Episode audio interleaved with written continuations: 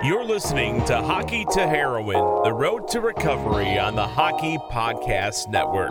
New episodes Wednesdays and Saturdays. Follow Hockey to Heroin on Twitter. That's at hockey, the number two, heroin for updates and subscribe wherever you get your podcasts from.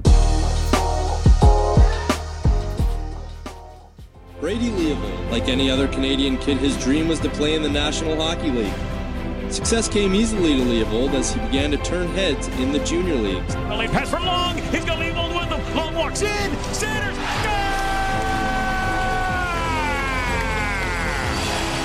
Leavold's a right hand shot rotates and then sends it along back to Leavold.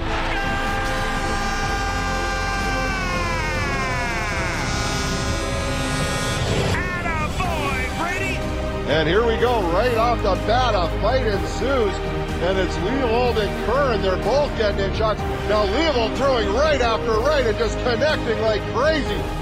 Once I met heroin, I mean, it was just, that became my new passion. What's the reason that young people who are athletes get addicted to heroin? They injure themselves and they're more likely to be prescribed an opioid. And once addicted, many are going to switch over to heroin because it's much more cost effective. And the effects that they produce in the brain are indistinguishable. When we talk about painkillers, we're essentially talking about heroin pills.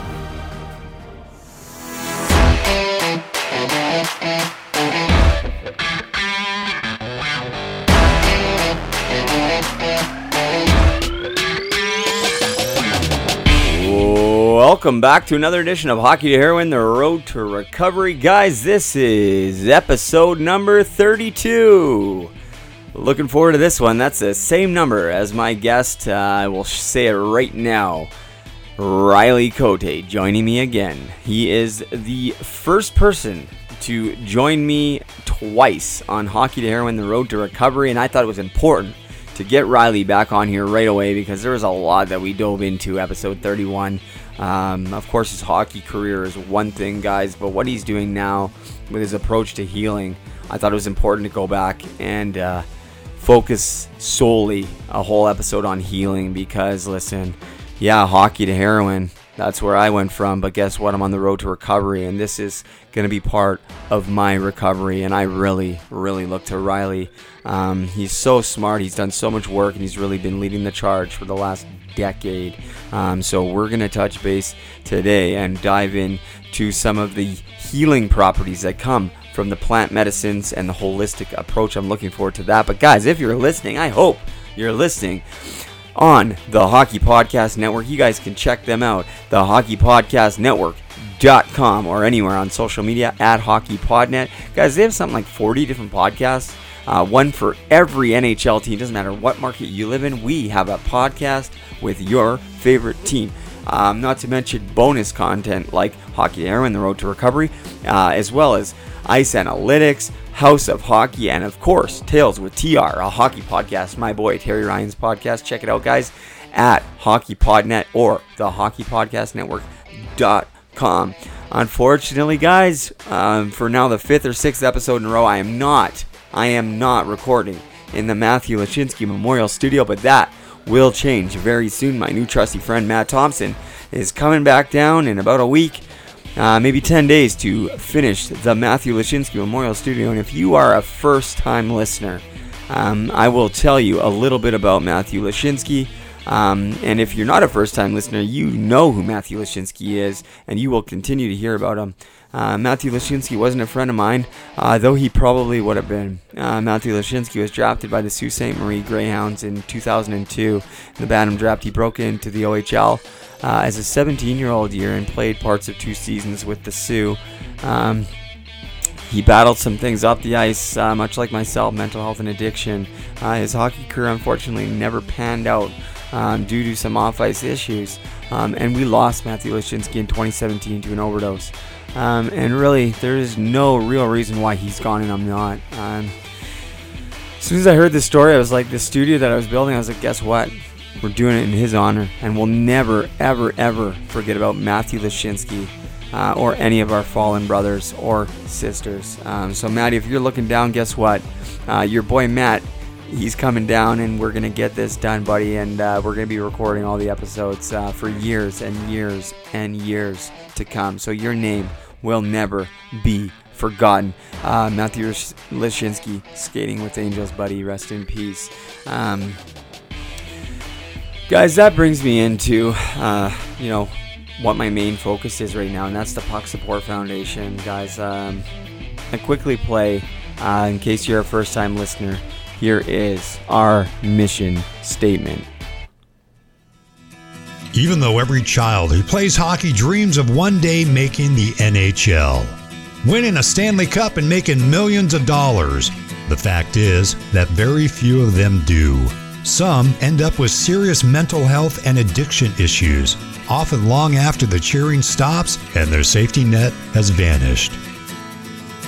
The Puck Support Foundation is a nonprofit charity that is committed to providing relief for any player or coach, active or retired, who is struggling with these issues. We try to do that by providing a safe platform for hockey players to receive the help they need, confidentially and without fear of judgment. We intend to do that by working with mental health and addiction professionals to find and provide our brothers and sisters with the best prevention and treatment methods, and by providing a toll free line that can be used by anyone, anytime, anywhere. Let's get ready to talk about it.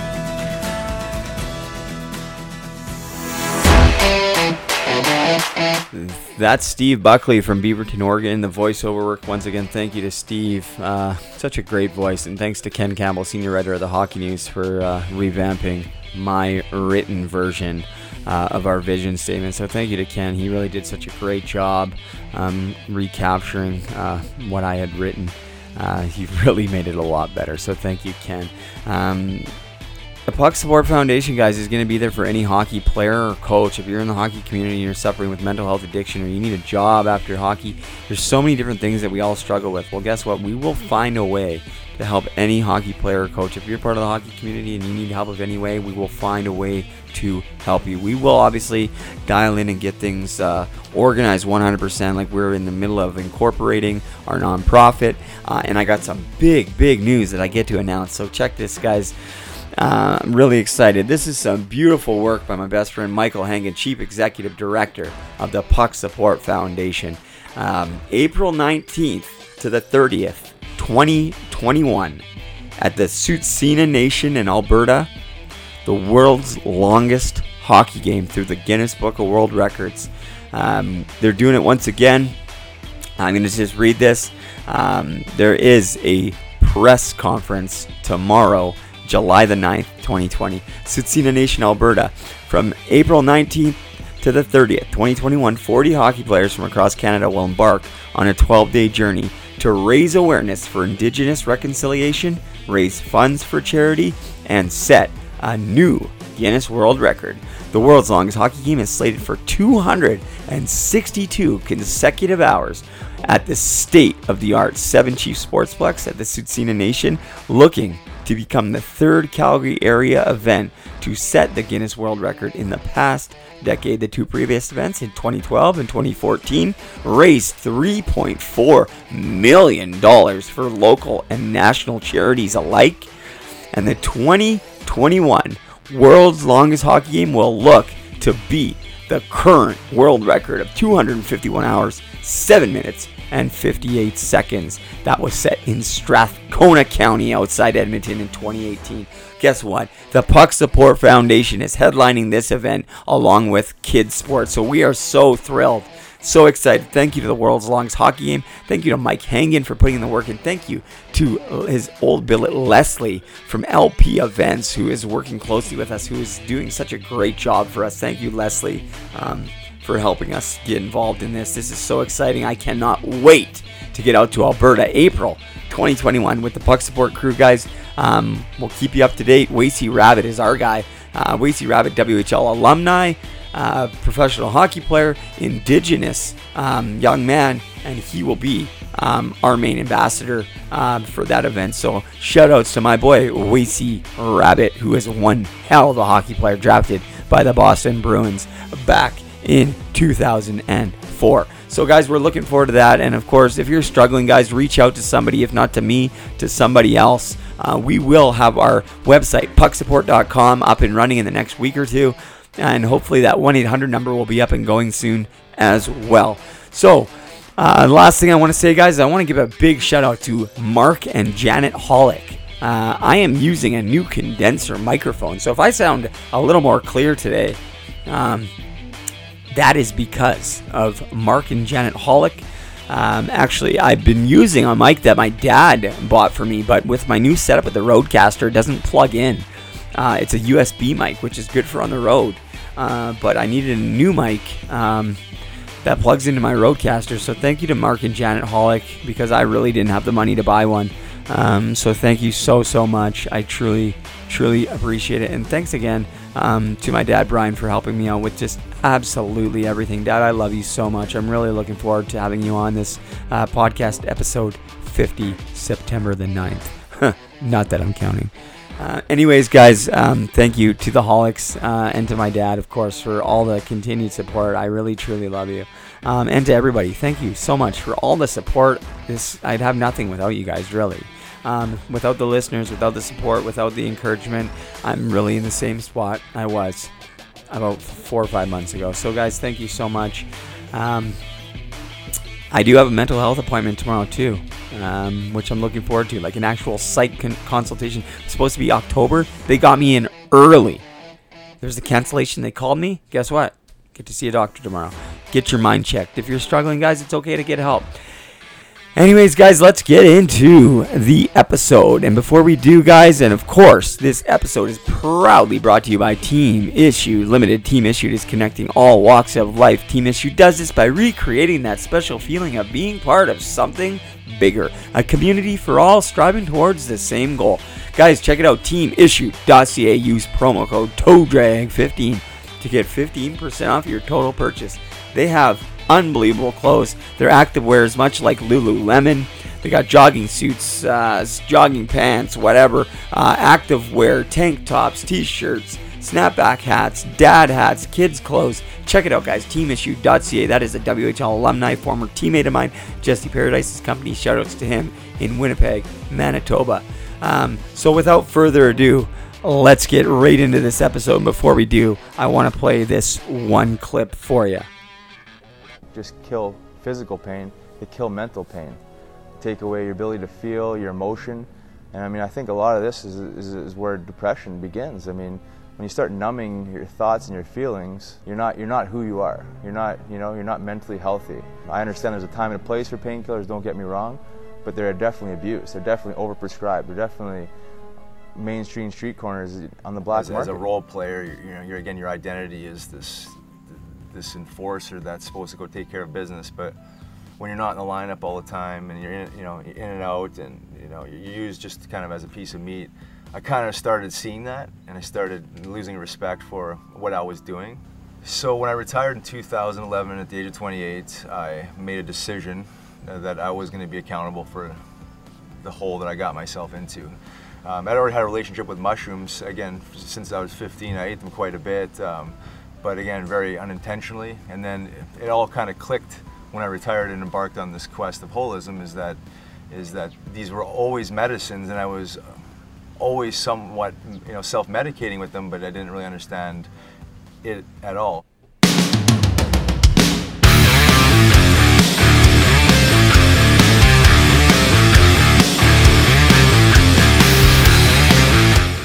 Originally from Winnipeg, Manitoba, now living in Pennsylvania. This is the second time he's appearing back to back episodes. Former tough guy from the Philadelphia Flyers, Riley Cote. Riley, thanks for doing this. Give us a give us an update. What are you up to these days, Riley? Uh, we know you're a healer, and that's why I wanted to bring you back on because I thought it was so so so important uh, for us to to really dive in and uh, talk because not only do I want to learn, um, but I want the, the viewers to learn. And uh, we're going to talk a little bit later on about me doing some experimenting, and we'll actually touch back here in a month or two to to uh, readdress that. But Riley Cote down in Pennsylvania, Thanks so much for doing this, and let us know what you're up to these days. Uh, what's your main focus, Riley? Well, I guess uh, there's a few different things I'm doing right now, but it's all in the world of you know self care, personal development, spiritual growth, and and at the end of the day, it lands up being a little bit about drug diversion. Um, it all kind of is interconnected. It's all about improving ourselves, our daily behaviors, and uh, you know our thinking and um, everything we engage in, the people we're surrounding ourselves with, um, and then again, the addition to all that is using tools along the way. And some of these tools uh, that I land up being involved in are are plant medicines, whether it's cannabis and, and hemp derived CBD, uh, functional mushrooms like lion's mane, cordyceps, reishi, chaga, or psilocybin mushrooms, and, um, and nutritional healing, and you know all these things. And I, I'm into it all, um, and they all do have a, an amazing and profound positive effect on the human mind and spirit and, and the physical body um, as, as, you learn to take care of yourself. And it's uh, been an interesting journey, uh, being, let's say, um, you know, living in a, you know, living in a bubble, and you know, I guess living uh, asleep for, for for for a long period of time until I kind of um, became uh, awakened to the idea that there's better ways to do what we've been doing um, for so long in an improper manner. And what I mean by that is uh, managing anxiety and stressors, right? I mean, we, we, we are human in the sense that we all deal with stress and anxiety, but you can either manage it in a positive and sustainable manner and express it in a positive way, or we can, you know, ma- manage stress in a negative way, whether it's harboring it and, and you know, and, and sitting on it and, and drinking alcohol regularly and, and, and in abundance. Um, you know, just uh, just just just negative behavior patterns that we land up getting ourselves into when we're not aware um, of our stress, nor are we aware of how to deal with it. So, uh, all connected, and then getting into just managing of inf- inflammation and pain. Um, you know, without the help of pharmaceutical drugs, so we can you know not get addicted to opiates, so we can manage the inflammation and pain in a sustainable manner without running the risk of an addiction. And just sleep, you know, is managing sleep. I mean, sleep, sleep is the spine of the recovery process. When we sleep better, we, we rest better, we we heal more, uh, we wake up feeling fresher, and that just jump starts the next day. So we're not, you know, starting behind the eight ball and, and having to chase the dragon with stimulants like caffeine and sugar and and, whatever else people um, seem to lean on for uh, unsustainable energy source. So uh, a lot there, I understand, but um, it's all under this umbrella of holism, and it's it's, it's all integration. It's all you know, integrative functional medicine, if you want to call it that, and just um, a holistic approach to life. Well, I mean, yeah, there's a lot there. And that's exactly why I, I messaged you after episode 31. I said, Hey, Riley, do you mind coming on again? And I'll be honest, I mean, I typically go back and listen to my podcast like you know once they get lunch just to make sure that there's no imperfection because sometimes it happens i just send it away to the network and sometimes i mean it hasn't happened a lot but you know i actually haven't been listening to my podcast back i, I didn't listen to the last four um, through like the full except for yours and i went back and i listened to it and as soon as I listened to it, I was like, wow, you know, there's so many. As I was doing it with you, sitting here recording it, I was like, I have so many questions. Like, this is obviously, there's no way we could talk. We could talk for a month and there'd still be a million more questions. However, you know, hearing it from an athlete, right? And that's who you work with, like with uh, athletes for care, with uh, body check wellness. It is, it's very athlete oriented and um, the science is behind this. Like I've been doing some of my own research, and I don't know if you knew this. I don't know if people knew this. Um, I actually had not heard about this, and I mean it's pretty well known. But in 1970, and this is not what we're talking about in microdosing and stuff like that, but this is just goes to show the effects that it can have. So on June 12, 1970. Pittsburgh Pirates pitcher Doc Ellis threw a no hitter against the Padres while on LSD. I mean, this guy threw a no hitter in Major League Baseball, well, essentially high on acid. And Mr. Ellis, and I quote, says, I can only remember bits and pieces of the game. I was psyched. I had a feeling of euphoria. I was zeroed in on the catcher's glove. Now, this is the wrong type of um, experiment or whatever you want to say. Um, you can't look at this and be like, okay, we can just do it. But but what we're saying is like it does have these effects. And like I was listening to Joe Rogan. Like, do you know that some of these fighters are actually fighting on microdose mushrooms? Do you know that? Oh, yeah, absolutely. I mean, a lot of NHL players are using them Really? as well. And high end high end performers and uh, coders in Silicon Valley. It uh, helps you get in flow state. That's what it ends up being. Um, you know, that's I'm assuming what he got into on LSD. I mean, I've done it a couple times and um, you know in higher amounts, and I, I can't imagine playing a Yeah. sport uh, in, in that state. But uh, you know, depending on the dose, and again, you know, I, I guess if you're forced to do it and you you can't whether he took it, you know, intentionally to get that, you know, to get that um, psychedelic effect to, to get in the game, or he, he, he overdid it from like the night before and he was still rolling. I don't know this whole storyline, but uh, I have to imagine he got in the flow state, and that's generally what we talk about when we talk about you know, psychedelics and finding that groove of, uh, of, of focus and clarity and just overall awareness and being present. Um, that's what it really sounds like to me. But um, yeah, it's it's becoming a, a very very well known. Well, hundred yeah. uh, because it absolutely works. Go ahead. Sorry, Riley. Yeah.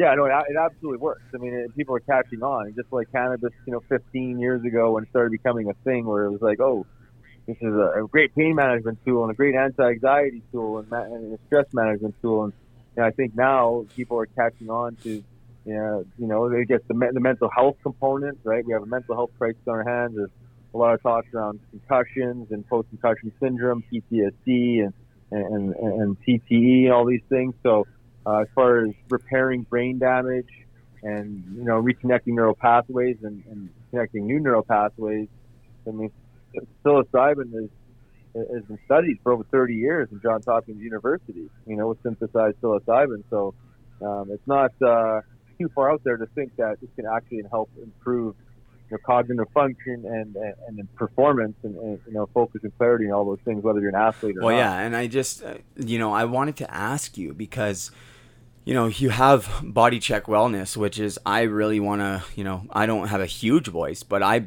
you know, I'm going to be a huge supporter of it and an advocate for it because I've been looking and there's just so much there. Like you guys have so many products and so many, and I'll be honest, these last few days after we talked, I've really been doing like I have so much in front of me right now with like stuff that I've been reading and, um, and it's really piqued my interest and something that I've noticed is like because it's not just so here like I come out so like I've come out that you know I was a heroin addict. Really I was a fentanyl addict. I mean I did heroin for years but for the last six years of it I was just doing it was all fentanyl because there is no heroin really anymore. It's all fentanyl because of whatever and that's what's killing people and it's really terrible.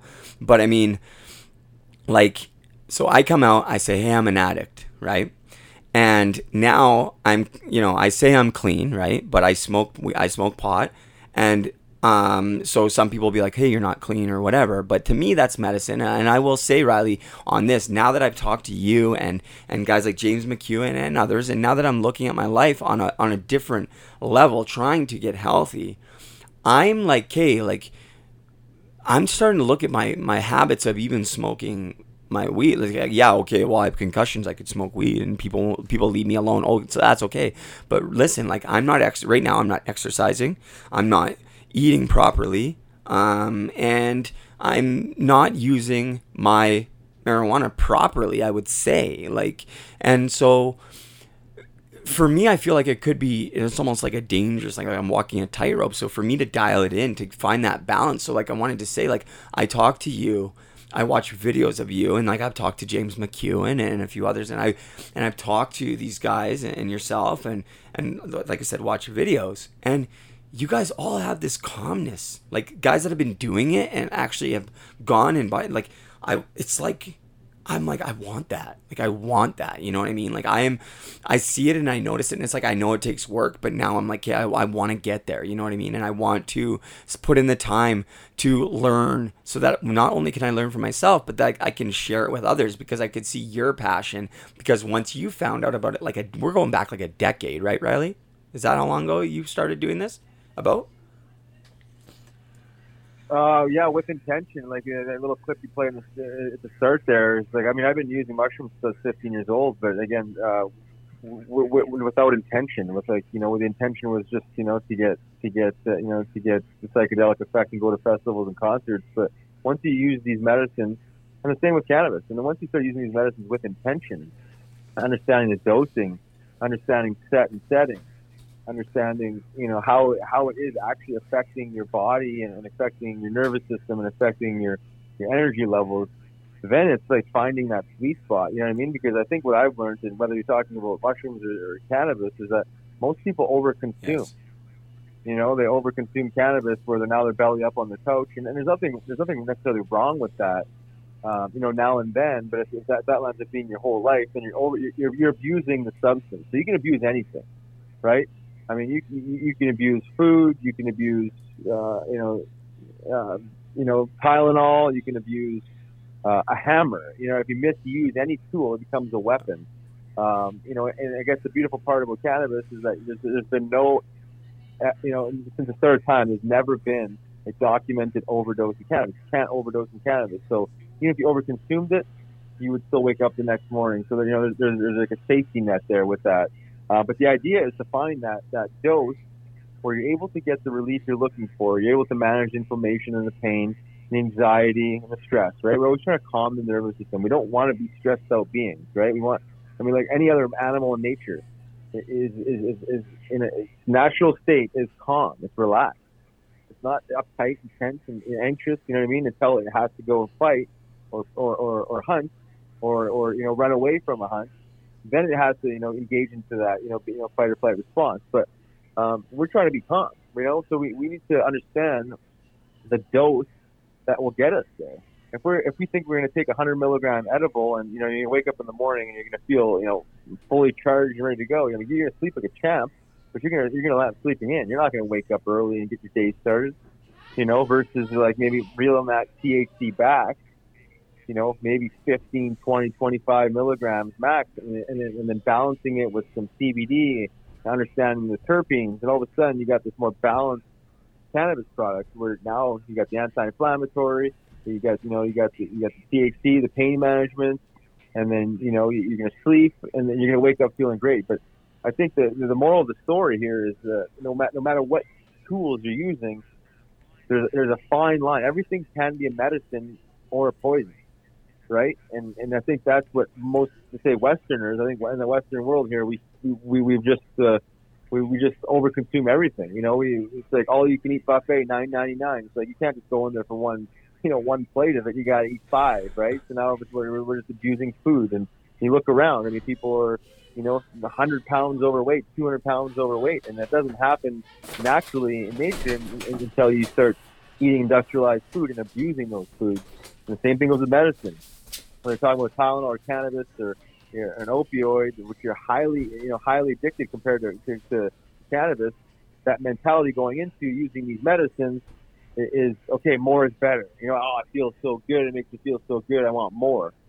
But you know, these these are te- these are supposed to be temporary crutches, in the sense that okay, you know, crutches help people walk, and now we walk, you can titrate back, you can use less.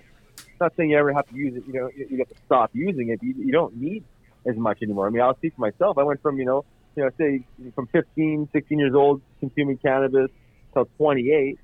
You know, every time, you know, I say for most most times I was consuming, I felt like I had to get this high. You know what I mean? I had to, you know, rip it out of a bong every time, and, and you know, and, and associate cannabis with that level of impairment.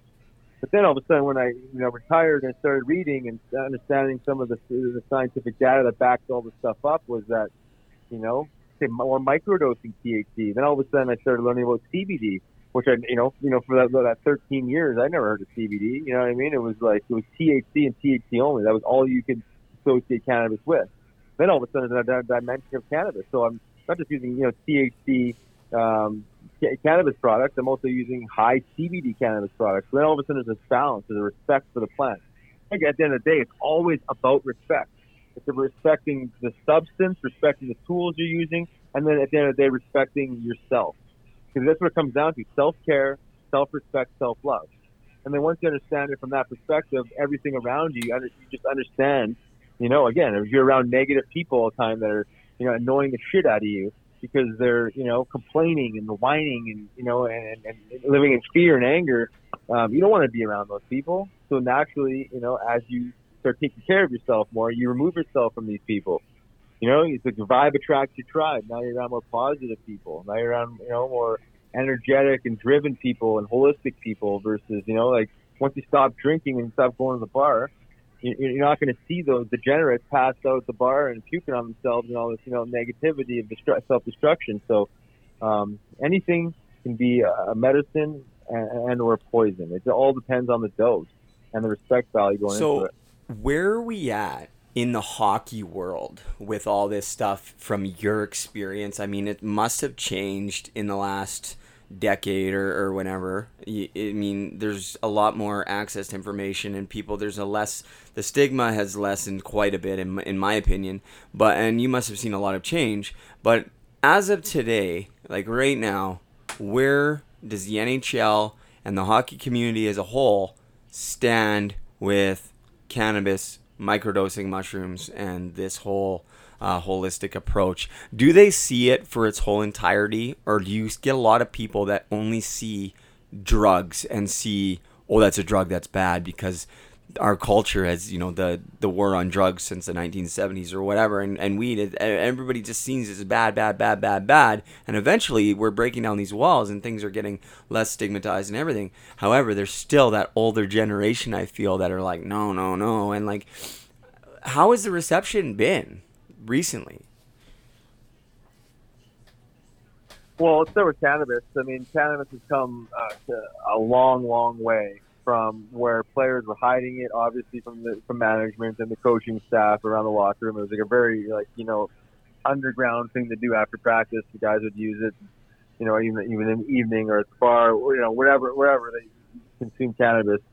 I went from like you know that really dark stigma, you know, cannabis look to, you know, now there's, now there's essentially a cannabis-based product for everybody. So even if you were a guy that, you know, didn't want to associate with cannabis because you're worried about the high, now you have these, you know, these CBD products, hemp-derived CBD products. There's nothing to do with getting high.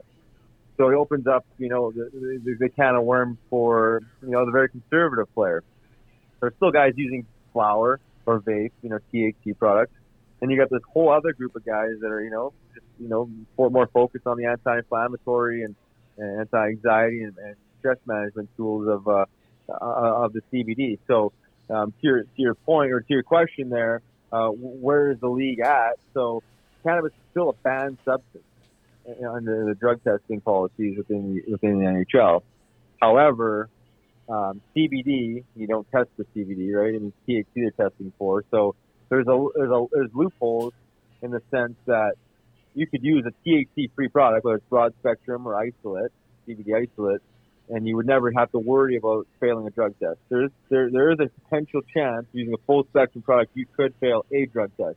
You're not going to fail the NHL's drug test because their nanogram particles of THC is is significantly higher than most drug tests. Therefore, you have to eat like a 100 milligram THC gummy bear the night before your drug test to even you know, to test uh, uh, to, to fail a, a, drug test in the NHL um, substance abuse program. So um, that being said, it's still it is still a banned substance. So it's not you know it's not like the strength and conditioning coach and the medical staff is saying, okay, guys, we got this amazing tool that we're going to use and we how to use it with respect because everything we do on the ice is going to induce inflammation and the whole formula is work versus recovery. So when you're not working, you're supposed to be focusing on recovery healing, getting lactic acid out, removing inflammation, resting, sleeping properly.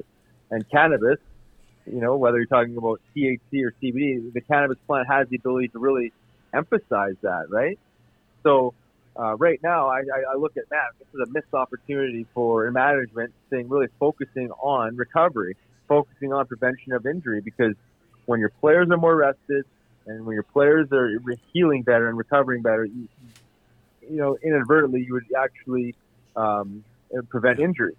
And then the kicker on it all is that U.S. government holds a patent on cannabinoids as neuroprotectants and antioxidants. So, you know, you talked about the concussion issue, you know, the brain trauma issue, mental health issue is, is that cannabinoids are great for the brain.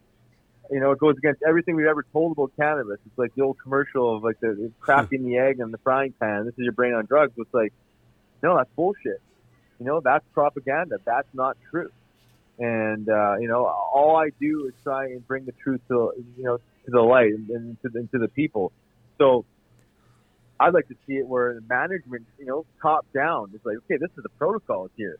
You know, guy gets his bell rung, we're gonna, you know, we're gonna give him 100, 200 milligrams of CBD after. And there's actually studies coming out that if you actually have CBD in your body consistently, that you're actually protecting your brain before the, the brain trauma occurs. So maybe you get your bell rung, and maybe a four-week concussion lands up being a two-week concussion, or maybe a two-week concussion lands up being, you know, a day-to-dayer.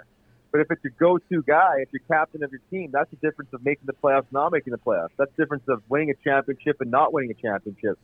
So you know, there's obviously you know uh, a lot of dots to connect there, but um, and you're not able to really quantify that necessarily. But you know, a, a, a, as an organization that's supposed to be protecting their assets, protecting their investments, I mean, there's no better way to do that. We say starting with cannabis and, and heavy on the CBD, yeah. high anti-inflammatory. You know, great for recovery, great for sleep, great for protecting the brain. Then you get to you know, and it's still a Schedule One drug in the U.S. So there's there's obviously politics there. So the old heads, the old heads are really not understanding this entirely, right? The younger generation understands they'll they'll use it, but it's it's, it's a tough one because there's a, you know there's, there's, there's politics involved and there's a, there's obviously legalities involved. So you don't want you guys crossing over the U.S. and, and Canada border with cannabis and then getting popped or whatever. You know, there's some liability issues there. I can see why, but I'd like to see it where they remove the, the cannabis altogether, like they did in the NFL. No longer testing for THC, and not that they were suspending guys for THC really, anyways, but um, remove that, and then you know the next the next step to all that is again to teach the guys how to use it. This is this is, this is like systematic. This is comes from the top down. Teach them to respect cannabis. Teach them how to use it properly. Teach them dosing. Teach them terpenes. Teach them you know all that good stuff. Then you want to get on the mushrooms. You know that's like you know five ten years. That's like ten year plan probably. You know I mean? Uh, it's it's it, it's being used with by players but the laws aren't even close to even becoming, you know, um, anywhere near where they are with cannabis. And, you know, because of that reason, there's no way, you know, management will ever get behind it. Even if you have all the science, you know, handed to you right in front of you, there's no way they possibly can just because it's like, how can you, how can you recommend something that's a Schedule One drug to your players, right? So, even if you believe in it as a GM, you certainly can't endorse it. So if the players are on their own, they're figuring it out on their own, they're using it just like they are with cannabis, and they have been for, for you know, 20, 30, 40, 50 years. Guys have been using it. Um, but we're, we're, we're a lot further away to seeing psilocybin normalized in sports um, to the point where, you know, teams and, and management and, and, and medical staff are actually recommending it based on legality.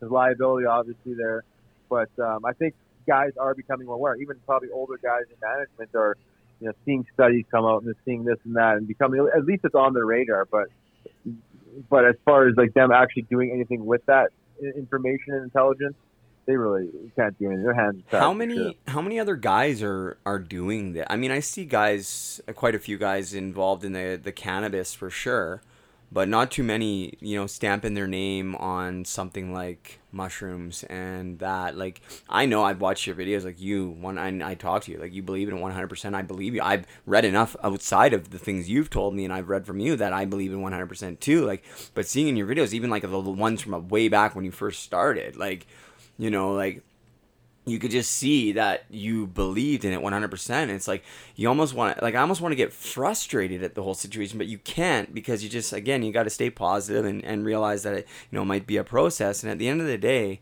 um, as long as you know you know i'm you know getting the benefits from it and trying to um, you know share my experiences and, and help people as many people as i can then that's really all i can do personally i, I feel. Um, but where like where we really like, you know you see concussions you see like yeah we saw a lot about it but it, we didn't see a lot about it until sidney crosby went down. Like you know what i mean? Like that's what it took for the nhl to really take a look at it was for the best player in the world to get to get hurt or whatever. So like do you think like sidney crosby would have ever thought about any of this treatment? Like do you think it would have came across in that time frame. I mean, it was a few years ago, but he was out for a long time. Like, did you do you ever hear about people actually being suggested this like when there's no other options like at what point do you see guys go no i will never ever ever do this and then all of a sudden they're on the team you know what i mean like do you ever see that Well, you know, I think I think you know now you know, in this this day and age, I mean, a, a lot more than certainly when when Crosby had his concussion issues. I don't know how many years ago that was. Like, it's got to be at least I don't even know what six, seven years, eight I years guess, ago, yeah. right? I mean, how, I how many guess, years ago? yeah, maybe that? I've been in the maybe I've been in the Yeah, I dark, mean, so was- yeah. Yeah, I mean, that might have been a little bit too soon um, for him to, you know, be a little bit leaning into the CB at that time. Um, but m- maybe not. You know, I mean, I think these high end guys, what I've learned is that when they're banged up, um, the, management, the medical staff will do anything. They will send them to any doctor, any specialist to get, you know, 10 opinions if they have to. And, and I can speak for a current day uh, NHL player that had dealt with a concussion this past season. Um, they, they shipped them to a doctor in, Cal- in Colorado that is a psychotherapist, licensed psychotherapist that legally administers psilocybin mushrooms, DMT, and ketamine. So it is becoming a thing, just very, very under the radar because it is alternative. It just goes against the agenda. You know what I mean? This is very misunderstood information. And back to your point, you're like, you know, like it, uh, you, you you mentioned me like talking about this stuff and believing it, and it's like I I think what I realized early when I retired is the more I, in tune I got with myself, in tune with like when I got with my with my being and my my physical body, my mind and spirit, and started connecting it all. The more in tune I was to receiving information, it's intuition, right? I mean, this is like you hear about this all the time. It's like intuition is just like believing something without having science to validate it. And some people call that common sense. I guess there's a lot of it, right? I mean, you look at the natural world and you look at how pharma's ripped off the hmm. natural world and synthesized it and charged a lot of money and and has, and has made it a disastrous mess. You can sit back and, and, and you know look look from a bird's eye view and say, oh, okay, I, I get it. You know, they synthesized cannabis and they called it Marinol and dronabinol, uh, but the, but but the real plant is outlawed. And then you know you synthesize psilocybin. You, you know what I mean? Because the synthesized version is the is the pharma model, right? So it's it's the natural versus synthetic. It's, you know what I mean? And that's the world we're living in. So becoming a holist, uh, it just it just everything kind of clicked and made sense for me. But you have to believe it before you see it. You know what I mean? It's like you know, you know what I mean? It's like you have to believe in your heart. Because I was believing in this way before there was, you know, it's like, it's like the real science was validating all this stuff, and it's like it goes against everything we were taught. Every, you know, growing up, parents weren't certainly weren't sticking up for this and and educating you on this. The church wasn't, school wasn't, law enforcement wasn't. So you have to wean through all the shit and all the negativity and the propaganda to find truth.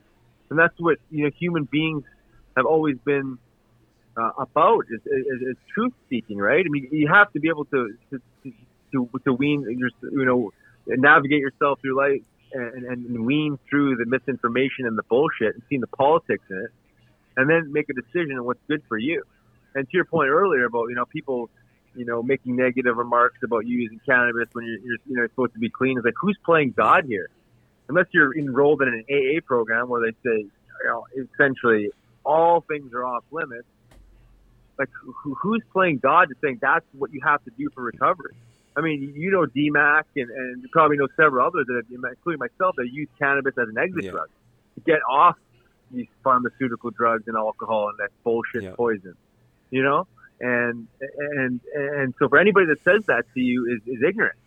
And you know, it, I, I think that's what you just have to be comfortable with. You have to be comfortable in your own skin and, and believing that you're doing the right thing. Because I had a lot of people question me early on and saying, you know, you don't, you can't do it that way. You have to do it this way. Like my last two surgeries, I didn't take the pharmaceutical drugs. I just used cannabis. They say you can't do that. I said, yes, I can. Who's going to stop me? You know, and because I believe so much into it that, that and when reading about it and, and understanding the storyline and, and prohibition and then the science, and then I just, I was so confident in my belief system. And this was, you know, going back 2010. I understand there was people way before me in, in the cannabis advocacy world that believe in this as medicine and we're fighting for you know our rights and all this stuff. But you know, for me to basically transition from this robotic industrialized model of thinking to this, you know, holistic, natural way of thinking, um, it, it almost happened overnight because it started with nutritional healing. I started connecting with my diet. We talk about industrialized food, you know, whether it's refined sugar, refined carbohydrates, processed food, processed meat, um, you, you name it, it's poison. Um, it's coming out of a box or a can. You know what I mean? It's, it's, it's there's, there's a lot of chemicals and, and heavy metals and you know preservatives and all these things your body is, is trying to eliminate. You know, you piss, you shit, and you sweat. If your body can't rid itself of it, the poison stays in your body and it sits in fat cells, it sits in your colon, and then it sits in your GI, and then it just manifests itself into whether it's physical disease, mental health issues. Um, it's all connected.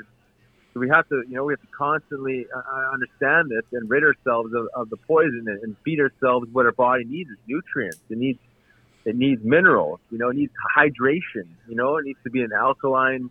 You know, we need to be living in a pH balance in, in the alkaline world, not the acidic world. You know, and I'm, I'm probably getting off a little bit off topic here, but the, the bottom the bottom line is, is there's, there's a lot of pieces that go into health, but most of them are pretty simple fundamentals of living. Right? We need clean water we need clean air, we need clean food, and we need to we need to manage our stress, and we need to have mindful movement. You know, and, and, and I think if we do those things the right way, you have a pretty good chance of being healthy. But unfortunately, um, you know, our diets are, are extremely polluted. You know, we're, we're worried about calories, macronutrients, but we're not worried about minerals, right? We're essentially eating empty calories. And then we, you know, we, we get we get heavy, we get sick, we got GIs, we got acid reflux, and then instead of you know, looking at the root cause of what caused that, we just go to the doctor who we trust so much and just essentially put our hands up and say, uh, "Give me what you got," because I'm not going to be willing to do anything about it, and I'm not, I'm not accountable for my disease or my condition. I am uh, a victim, and I, I surrender. So give me what you got, and I'm going to go home and fill the script and, and take it you know, versus, you know, seeing a naturopath or self-reflecting and being, okay, why am I constipated? Let's look through my diet. Let's, let's, look through my medicine.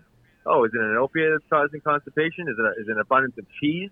Is it an abundance of, of, of fiber from beans or something? I, I don't even know.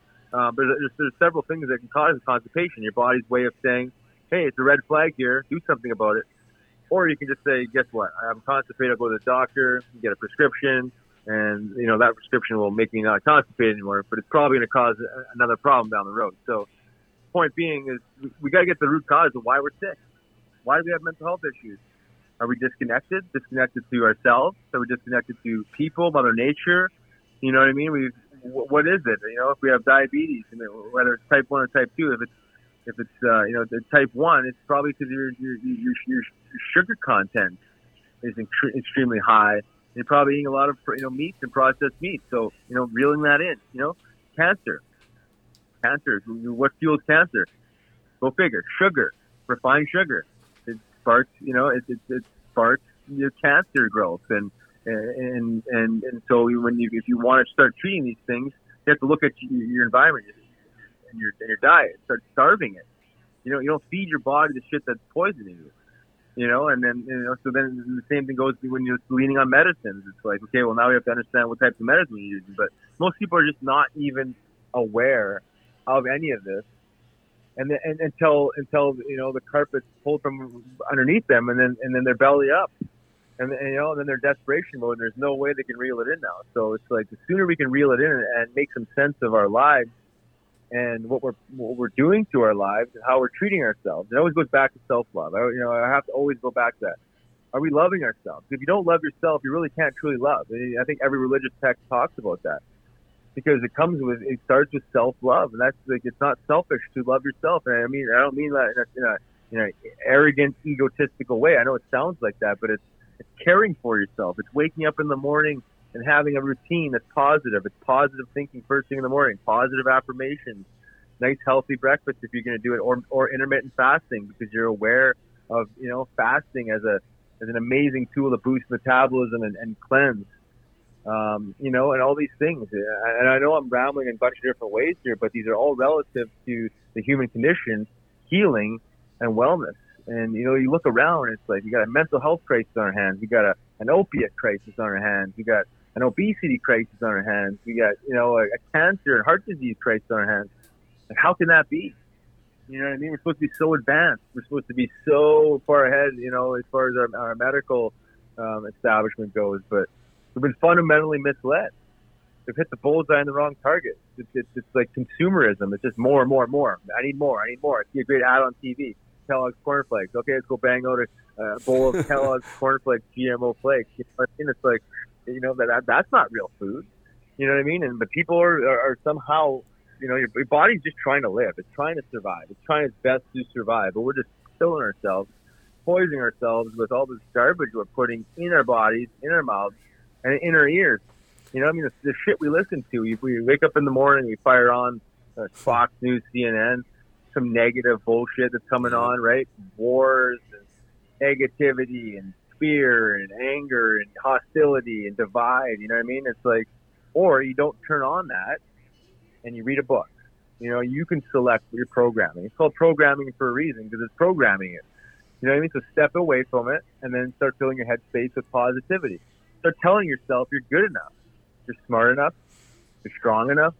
You know, you, you, you, you're beautiful enough start, you know, self self reflecting, telling yourself that you are good enough to t- tackle this world instead of, you know, being living, you know, living in fear. When you're living in fear, you're stressed. When you're stressed, disease manifests itself, and then you're, you know, behind the eight ball again. Absolutely. again. I man, you're so like wise, and I know you've been doing this, but it's just you know like. It, I'm trying to it, like I listen. I've read a lot of your articles. I've I've watched a lot of uh, things you've done on YouTube, different what almost like podcasts, but you know interviews and stuff. Um, you know but it's like man like i just i don't know like I, for once in my life i feel like i have a chance you know what i mean and yes even before i started looking at you know, really changing my life. Like I knew I was gonna have to change my life. Like let's be honest, I was fucking sitting in jail, severely addicted to drugs, long ways from pro hockey. Like couldn't even believe that I was there, but I was like ready to give up. And like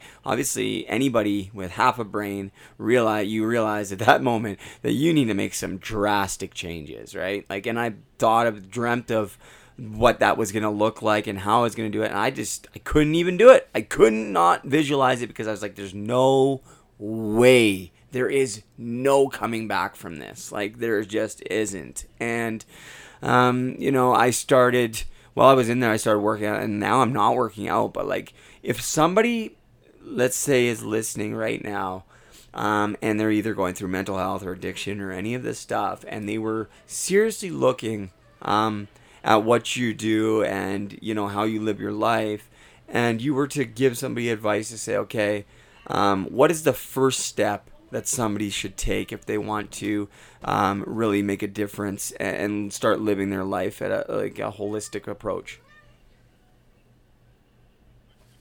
Well, two things that we talk about. It's purpose. You got to have purpose, right?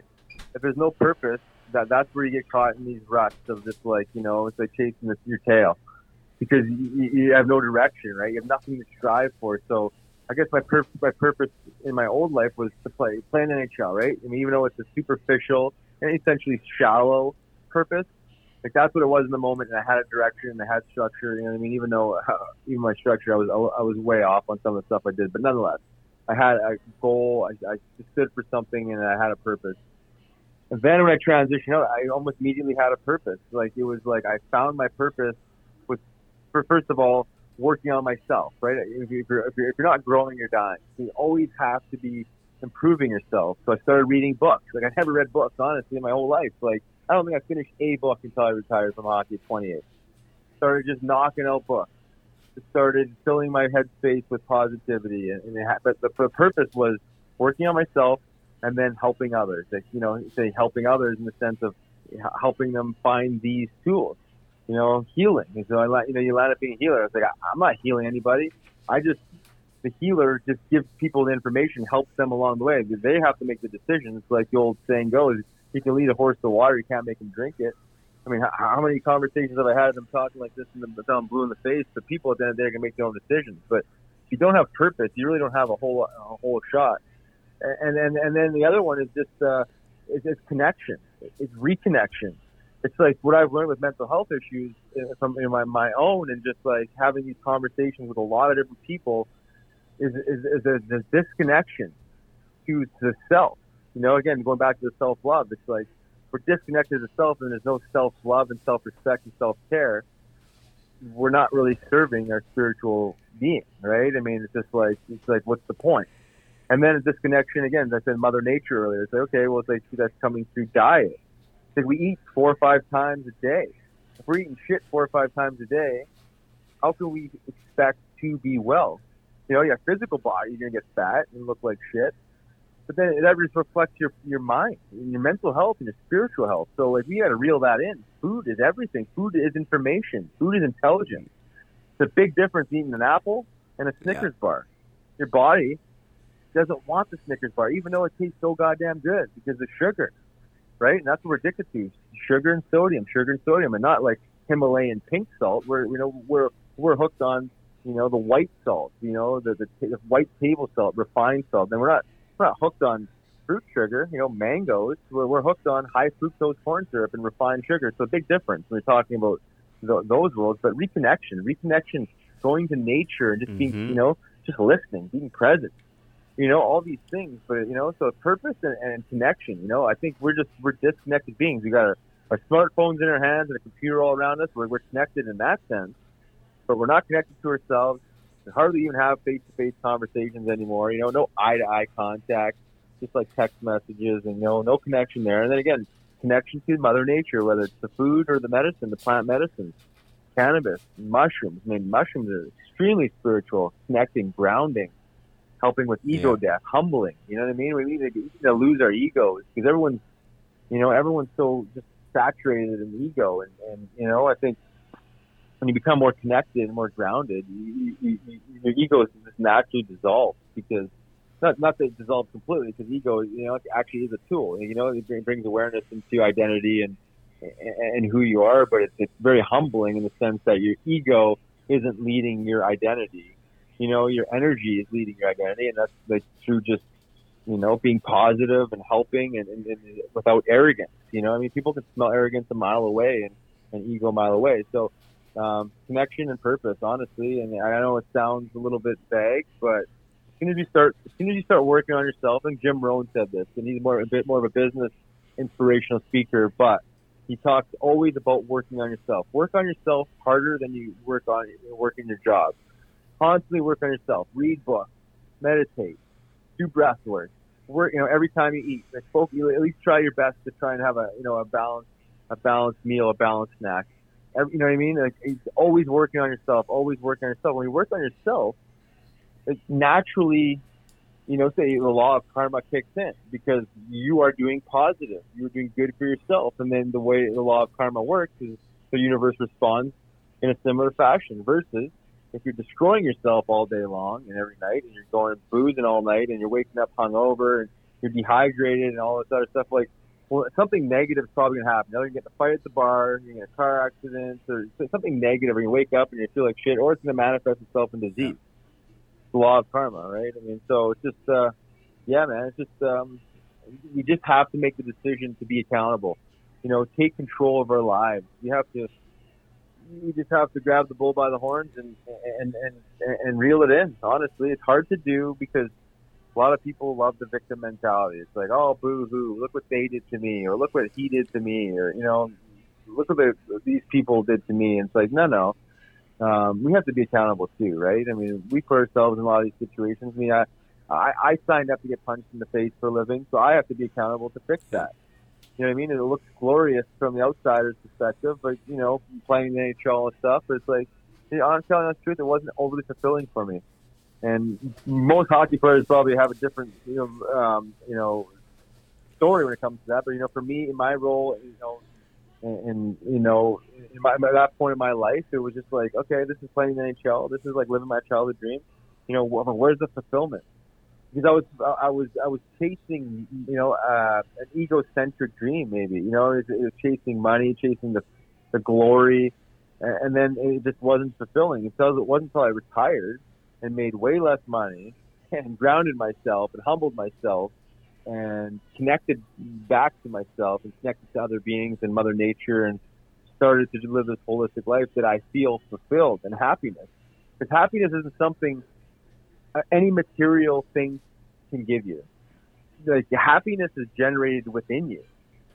So if you can't be happy with what you got now, you're not going to be happy when you you know when you when you when you make the big bucks and, and, you, and your business and everything becomes successful and you have money coming in. You're not going to be happy there either. Because I've seen a ton of rich people very unhappy and have mental health issues and and uh, you know and addiction issues. So it starts with self love. I always go back to that. You got to the self love breeds the happiness. And the happiness is is is, is, is forever, um, no matter whether you're you know you're, you're living in Africa with you know living off you know grains of rice, or if you're living in the Western world and you, you know you're living in this industrialized world with a successful business. It don't matter. The happiness is, is curated from within. And you look at those cultures and those people in different parts of the world that have true happiness. Look at the connection they have. They, they, they connect to each other in the community. They live off the land. You know what I mean? They're, they're in good shape just naturally because they're eating a balanced diet of, uh, of Mother Nature. And they smile and they laugh and they sing and they do all these like simple, fun, simple, fundamental spiritual things that humans do.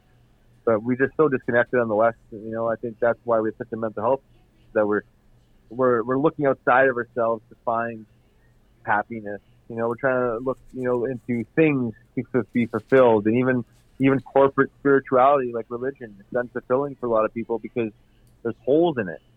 You know, but believing in yourself, I mean, believing yourself in the sense that you are a creator. You create your own reality, whether you're talking about actual art and creation or creating your, you know, your future. And that's through, you know, daily behaviors, simple fundamentals by positive thinking and constantly getting into that cycle of uh, visualization, visualizing that you already have the money, that you already, you know, you already made this, the business successful because that's your mindset versus thinking negatively and, you know, in that low vibration. It so, sounds all. It sounds. Um, yeah, yeah, no, it you know. sounds all like you know when you when you break it down that way. I mean, people have been saying it for a long time, right? Like you just, it sounds very simple, but you said it, it is. It's extremely difficult to do. Like it takes work, and it people.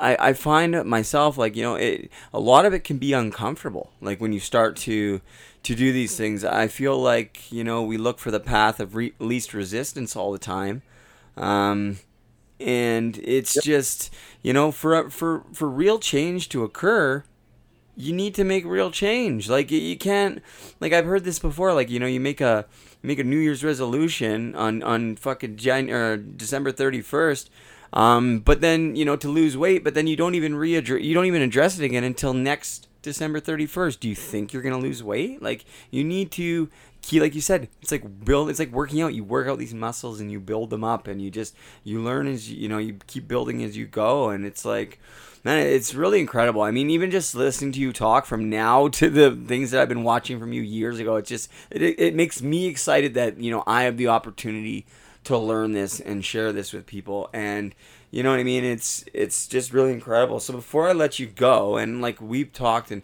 probably going to do like a, a, third part of this like a month or two down the road um, maybe even with someone like gratz like josh gratton he's coming on. I talked to him earlier today. He's actually going to um, set me up um, if you don't because i want to talk to you first about it because i want to actually start microdosing mushrooms. And this is the thing so like this uh, you know i was really unsure of how my dad was going to respond. So my dad's a retired firefighter. He's a scout in the whl now and like he is a no bullshit no drugs no you know what i mean? So like you can imagine what it's been like for him with me with all this stuff. Like my family just doesn't nobody's been to jail nobody does drugs really nobody does and i was just like went from not doing any of that to the worst extreme case ever and so my dad has been, you know, through the wringer with me, of course, like literally combing the streets of Vancouver over like overdosed bodies looking for me because I was homeless on Hastings. Like that's how bad it was. And, you know, I was really, really nervous to tell my dad. I, I sent him a voice message today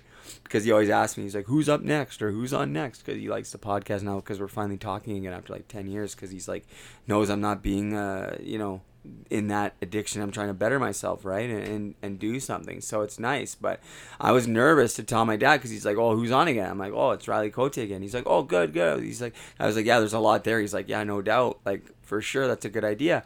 And then I said, "Oh yeah, and I'm gonna, I'm probably gonna microdose mushrooms." My girlfriend Taylor's like, "You probably shouldn't tell your dad that." And she's never even met my dad in person, but she's just heard him over the phone, and like, he can kind of like, you know, he's just very he's very skeptical of me. Like it's been ten years of going every, and I'll tell you what, my dad has been so positive. And I was so nervous of his response. I think he was gonna be like, "That's not a good idea," you know, because he's older and like whatever. And my dad gave me a fucking thumbs up. I had my headphones and my AirPods in, and it said I was waiting for the text because it reads you my text, it reads me my text, and it's like Brian Leavold says thumbs up emoji, and I'm like, what? I look at my phone. I'm like tell my girlfriend, like, my dad's fucking giving me a thumbs up about microdosing. So obviously he's listening and he's done some research and he believes that it can be helpful. So that to me, the fact that my dad is supporting me through this is, I mean, maybe it's not that crazy because it's, look, there's science behind it, whatever. But for me personally, for my dad to actually be like, okay, the drug addict's going to go and do a schedule one drug, but really it's microdosing and it's helping. Like,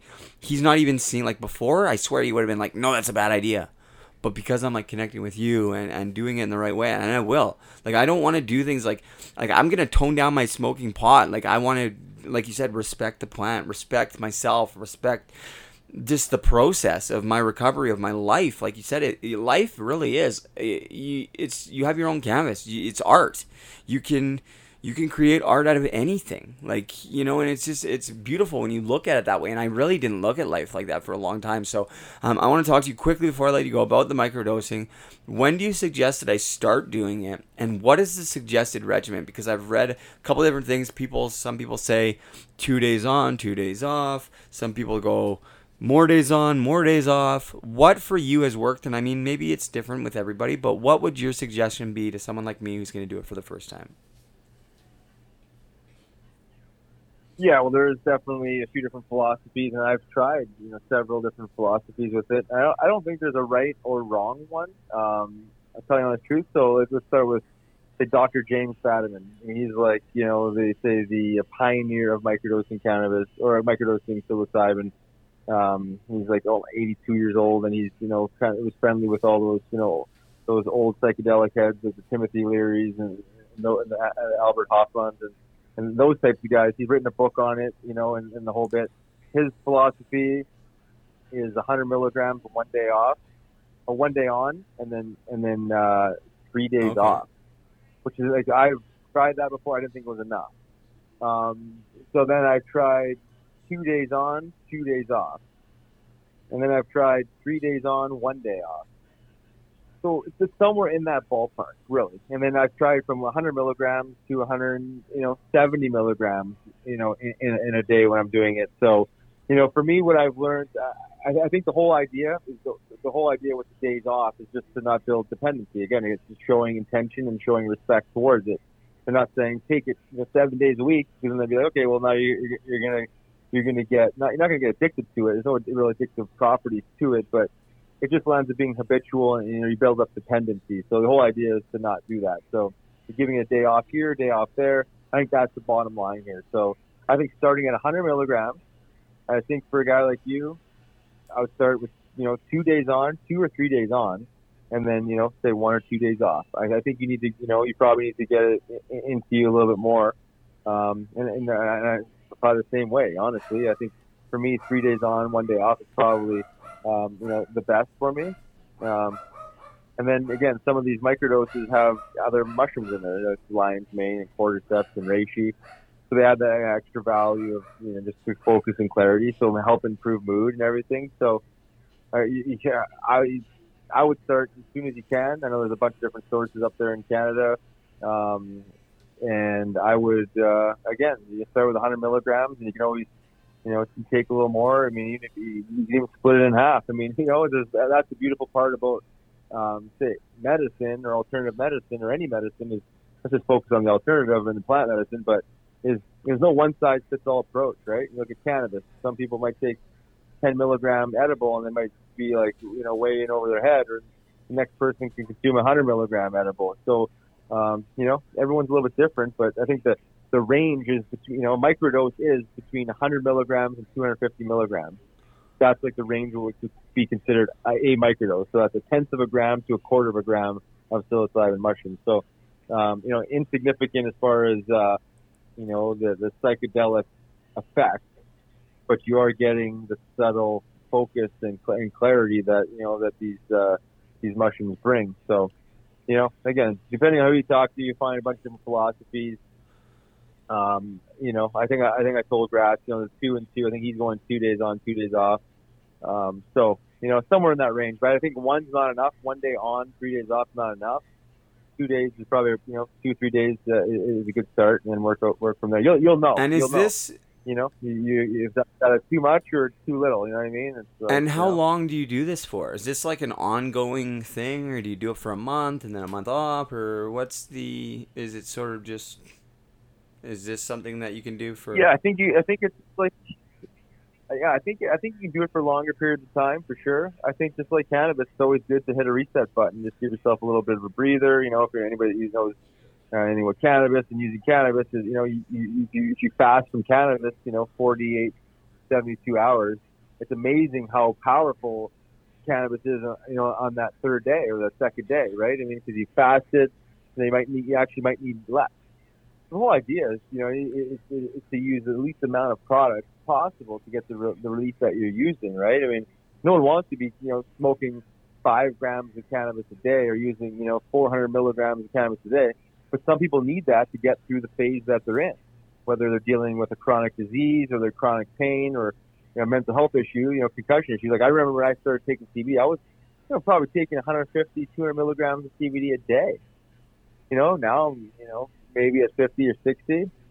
So, you know, the whole idea is not to have the max dose. It's a micro, you know, it's a microdose. To have less is more. Even, even my, my cannabis consuming habits, like I was, you know, smoking, you know, pretty regularly throughout the day and, you know, in higher amounts. Now it's like, I say microdosing flower. It's just like, almost like, almost like a one hitter amount. Just, just enough to take the edge Yeah. off, but not enough to impair me where it's like, okay, now, now I don't really feel as productive as I should be. So, that's the same, thing. The microdose is a little bit different than, than cannabis because it's like you can cook a little bit more. Well, now it's not like you're going to be lazy, but it's like it's just crossing that line of like uh, ultra focus to now you're into that you know a little bit of that psychedelic state where your mind's kind of like wandering and it's hard to stay present, right? So that's just uh, you know a little bit of trial and error and self experimentation. But you know if you stay in the range of 100 to 250 milligrams, you're, you're not going to have to worry about that. So start at 100, you know, and uh, two days on, two days off. Try that for a week, and then you know, try something the next week. And sooner or later, you're gonna fi- figure out what's best for you. And then same go thing goes with cannabis. It's like start titrating back. You know what I mean? Even in the morning, there's nothing wrong with smoking first thing in the morning. Start your day off nice and calm. Maybe a little bit less. And then I, uh, we talked to you about, about CBD. I think you should, you know, really focus on getting some CBD in there, bring that balance into it where you're constantly hitting, you know, hammering home the anti-inflammatory properties, constantly calming the nervous system. So throughout the day, you know, we don't get overly anxious or overly stressed. You know, if something, someone cuts you off, you're not, you know, you know, motherfucking them. You're just like, okay, you know, you know, take it personally, just move on throughout your day. You know, I think, um, just, you just let things be. You know what I mean? Because we can stress out over everything. Look, you just you fire on the news for two seconds. I mean, you can induce stress in a matter of seconds. So the idea is to shut that off, focus on yourself, calm the nervous system, but find that sweet spot with whatever product you're using. You Yeah, know? absolutely. And Listen, I'm really looking forward to it. Um, you and I'll keep in contact, obviously. Um, you know, with the Puck Sport Foundation, Athletes for Care. I am uh, in contact with them quite a bit, actually. Recently, I forget her name, the one I've been talking to, but um, um, you know, I'm looking forward to building that relationship, and uh, I will. I'm gonna connect with. Uh, with Josh Gratton, a friend of yours. He's a new friend of mine. He's going to be on the podcast soon too, but um, he's relatively close. Well, he's closer to me than you are, and he is going to connect me with his guy um, tomorrow. He maybe already sent me the message while we were doing this. Um, and uh, I'm gonna do it. I'm gonna just do it. I'm gonna really try to fully invest in in this holistic approach the best that I can um, you know, and I will report back to, to you and the the viewers on a whole. And like the thing is, is like I'm getting a lot of people listening that are, um, you know, struggling with mental health because a lot of people struggle with mental health. Um, a lot of people that are dealing with addiction. I had somebody um, messaged me today about uh, their addiction to marijuana and that it was affecting their life because somebody was making them feel bad about it. When in fact, they shouldn't be making them feel bad about it because he's not using he's in the same situation as me not using hard drugs anymore and like whatever it's just you know what i mean? So again it's you know i think people should be less judgmental. I mean that goes without saying but i mean you could you, you could you could Sure, hear yeah. it in my voice. I'm asking you for like you to co-sign me that i'm that it's okay for me to smoke weed. You know what i mean? It's like because i have people going oh you shouldn't do it. So i'm like hey Riley's the guru. Hey, Riley, is it okay if I, you know, and yeah, I need, even though I already know because I've, I've done my own research and I know from my own personal experience of what it's doing for me, and that should be enough. But it's not sometimes. It doesn't feel Yeah. like it is sometimes, and that's the problem with our society. And and you know, again, I'm slowly as I'm getting older. I think it just happens with age. You you start to get less judgmental, and you start to care less about what others think about you. However, it's still always there. Um, but yeah, definitely, um, this is something I'm going to embark on, and I want to say thank you because you are the one that has um, sparked my interest and given me the actual uh, push to do it. Like I've heard about it and whatever, and I'm like, yeah, I'll do it one day. I want to do it, but now I'm like, hey, I'm doing this, and it's like on my agenda, and it's happening soon. You know what I mean? And then not just it's not just the smoking cannabis and the microdosing. Like I understand that now. It's not just about doing the substances like you said it's about respect and it's about balancing your life. So i need to start working out again and eating properly. Like i, I don't know what that proper diet looks like for me right now but I, like i'm gonna continue to do my research and whether it's a vegan or a keto diet i have no idea. I've been there's so much information out there but i know my diet right now is not good and i'm not feeling good. I'm i feel tense. I feel stressed. I feel my hips are sore all the time. Like i just i need to do something. So this is a start. Um, and you've really really influenced me and i want to say thank you. Um, and thank you so much just for the support and for you know answering my texts my calls whatever. And, and of course coming on the podcast but we will connect uh, for another episode, whether a month or two, so that we can come back. I'd like to talk to you about it so people can hear um, my experience of it, and, and we can, Yeah. you know, and we could talk about it some more. But, um, you know, definitely, um, you know, guys, I will. Um, I'm revamping my website actually. Um, it should be. I do everything on my own. I do my own website, my own editing for the podcast, everything. So it takes time. But um, a couple days, I'm I'm launching a new website. It's way nicer than the one I have now, um, with all the proper social media links for all my guests and everything. Like I have it all written. I just have to post it. So once that's done in the next couple days, if you guys are listening, I'll have links to all of Riley's YouTube videos I'm talking about, all of the, the articles that I've read. I'm not kidding. I will have, um, of course, all his companies and links to the foundations and all of that. I'll make sure it's all in there um, for everybody. But just give me a couple of days to get my new website up and going, and I promise it'll all be in there. And I probably will have a page in the near future dedicated to just this if you know i can already see that it's you know and i quote josh gratton said to me about an hour before we recorded this he goes you're you're gonna do that? It's a game changer. That's what he said. So uh, um yeah i'm excited. But listen coach i really appreciate you uh, taking the time to do this and uh, sharing your your intelligence and your knowledge um, and thank you for you know spending the last decade learning about this so that you could share it with guys like me because i truly appreciate it Anytime. Look forward to reconnecting. Okay, buddy. Thanks so much. We'll talk soon. Yeah. Take care, man. Talk to you soon. Bye bye.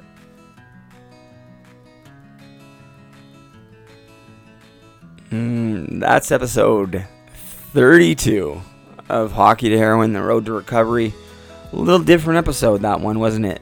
Um, thoroughly, thoroughly enjoyed that. I uh, really enjoy anytime I get a chance to talk to Riley Cote. He is somebody that I really look to um, as an example. Um, the way he lives his life, um, just the way he talks, the way he carries himself. Uh, you guys get a chance, check him out on YouTube. Some of his videos and things he's doing. He's extremely powerful. He's just very calm, you know. He just, I trust him. Like I've never met him face to face, but I have full trust in him, just like I do with Darren McCarty. Um, but you know, I I really really trust Riley Cote. Like you know, you can hear that he's passionate about it. He cares about it, um, and that it's worked for him, and that he wants it to work for others. You know, and that to me, um, is just great. He's just such a great, great, kind soul. Um, and it's kind of funny because he used to knock guys out for a living. Um, but man, am I ever grateful to have him in my life along with all these other great people. Um, so, guys, I'm going to do some microdosing of uh, psilocybins. I'm going to dial back my cannabis intake. I'll let you guys know how that's going. Um, I want to first off say, too, I, I just want to um, remind everybody that I don't encourage, um, you know, kids to be doing this stuff or anything if you're listening. Um, I am learning to do things the right way. It's taken me longer than I had hoped. I'm almost 33. Um, but now I'm really trying to make all the right choices. Um, and that includes with my medicines. And, you know, I, yes, I smoke pot and it's been helping me stay off the hard drugs. But I recognize that I'm not respecting it and not using it properly. So, um, you know, and thanks to Riley for opening my eyes to that. Um, you know, and my exercise, everything, and just being mindful. Um, so guys, I'll uh, let you know how the progress goes, how it works for me. If it doesn't work for me, I will. I'll come on here and tell you that I hated it. Um, if I loved it, I'll tell you I loved it. If it didn't really do anything, I'll say it didn't really do anything. That's the one thing you guys can. Uh, I can guarantee you guys is that I will come on here and speak the truth. Um, I have no reason to lie. Um, if I was gonna lie about anything, it'd be about covering stuff up because I was ultra, ultra embarrassed of the things that I was doing and the things that I've done. But guess what? I'm not doing those things anymore. So guess what? That's my past, and I get to rewrite my future. My name is Brady Leavold, and my comeback will be greater than my setback.